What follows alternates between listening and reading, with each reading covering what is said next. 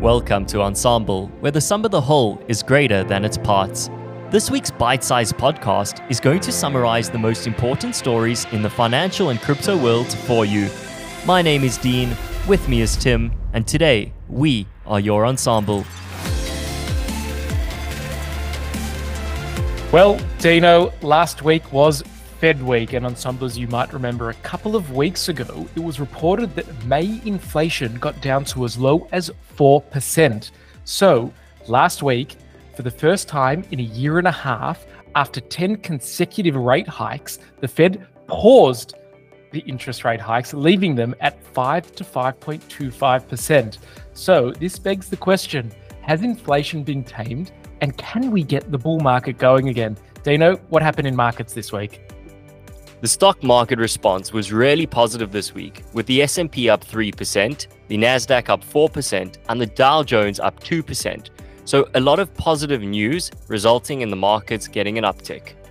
Those are some crypto style numbers. It's been an amazing first half of 2023, Dean, as you just mentioned, for the entire stock market, and it's been driven by what they're now calling the S&P 7, which is the big seven tech and AI companies: Google, Nvidia, Meta, etc., who are uh, who are compiling basically all of the gains for the entire S&P 500 and Nasdaq. In other news this week, Reddit decided that it is going to charge different third-party clients for access to its API Unpack this for us, Tim, and what does it mean for the community? Well, it sounds like a pretty small deal and technical deal, all of this API talk. Ensemblers, Reddit is the 20th largest website in the world by traffic. And this week, after that announcement of the third party APIs being cancelled or the cost for it going through the roof, 95% of the Reddit website went offline. So, off the back of this news, the majority of the community which are those who actually keep Reddit up and going, felt some form of betrayal and decided to, in essence, boycott the platform.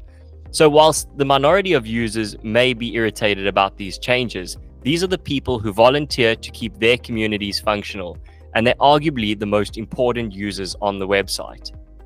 Reddit argue that it's because they want to IPO in the next couple of years. And really, after what ChatGPT did to them by scraping all of their data for their l- learning language models, they need to start to make a bit more money. And one way they thought they could do that was through these third party apps. However, these volunteer content moderators, as Dean, as you said, who keep the site running, boycotted and basically said if you want to be like Meta, who spend $300 million a year on content moderation, well, then go for it. Otherwise, meet our demands and make these third party APIs, which make our lives a lot easier, free.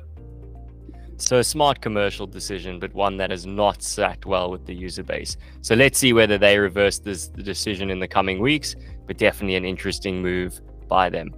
Then, Tim, we also saw the SEC uh, have another go at Binance and Coinbase, and crypto has really started to erupt. What is going on? Well, last week the SEC sued Binance and Coinbase, as you mentioned, and this week there has been a big fallout. Crypto.com, another one of the largest exchanges, has left America. Andreessen Horowitz, A16Z, ninth biggest VC in the world, has opened up their shop in London, citing blockchain ease and regulation problems in the States. Binance have also been now kicked out of Holland and have come under criminal investigation in France. So, off the back of the Binance news, what happened this past week in the US is that a judge signed off on a form of a settlement agreement between the SEC and Binance. So, the SEC wanted Binance's assets frozen, which would ultimately lead to a collapse of the exchange. So, in order to prevent this type of collapse, Binance has agreed that only local employees will be able to access customer funds, and these are the actual employees who will keep the US operation intact. So, this deal, reached on late Friday and ultimately signed off on Saturday, will hopefully see some positive news with the Binance and SEC litigation, although it's yet to be seen what will happen at the next step. And ensemblers, you may recall that on June 1, a few weeks ago, Hong Kong made crypto trading legal for retail and institutions. And while the SEC in America are throttling crypto still, China is starting to enforce banks like HSBC and others to actually accept crypto. So America's going one way, China going the other. On the America front, one of the biggest. let me go again. What America are doing is BlackRock, which is the largest asset manager in the world with $9 trillion under management, has filed for the SEC for a Bitcoin ETF. This ETF may take on the likes of Grayscale, which remain one of the largest regulated institutional Bitcoin trading products in the US. So, Grayscale previously had their net asset value trade at a premium because of their potential structure. But a Bitcoin ETF, which is an exchange traded fund and ultimately links the asset to the underlying fund, may well, very well see the dominance of Grayscale collapse. TLDR, the biggest hedge fund in the world, is going to be offering a Bitcoin service that basically anyone in America is able to buy, being able then for the masses in the States to get amazing exposure into Bitcoin. Now, it might not go through. They have only filed it with the SEC, and we know what the SEC has been doing to the likes of Coinbase and other publicly traded companies in the States with a focus on blockchain. But BlackRock do have a 99.8% success rate when it comes to filing for these ETFs, for these exchange traded funds. So, some positive news on the horizon, and definitely the big TradFi giants coming into the blockchain game.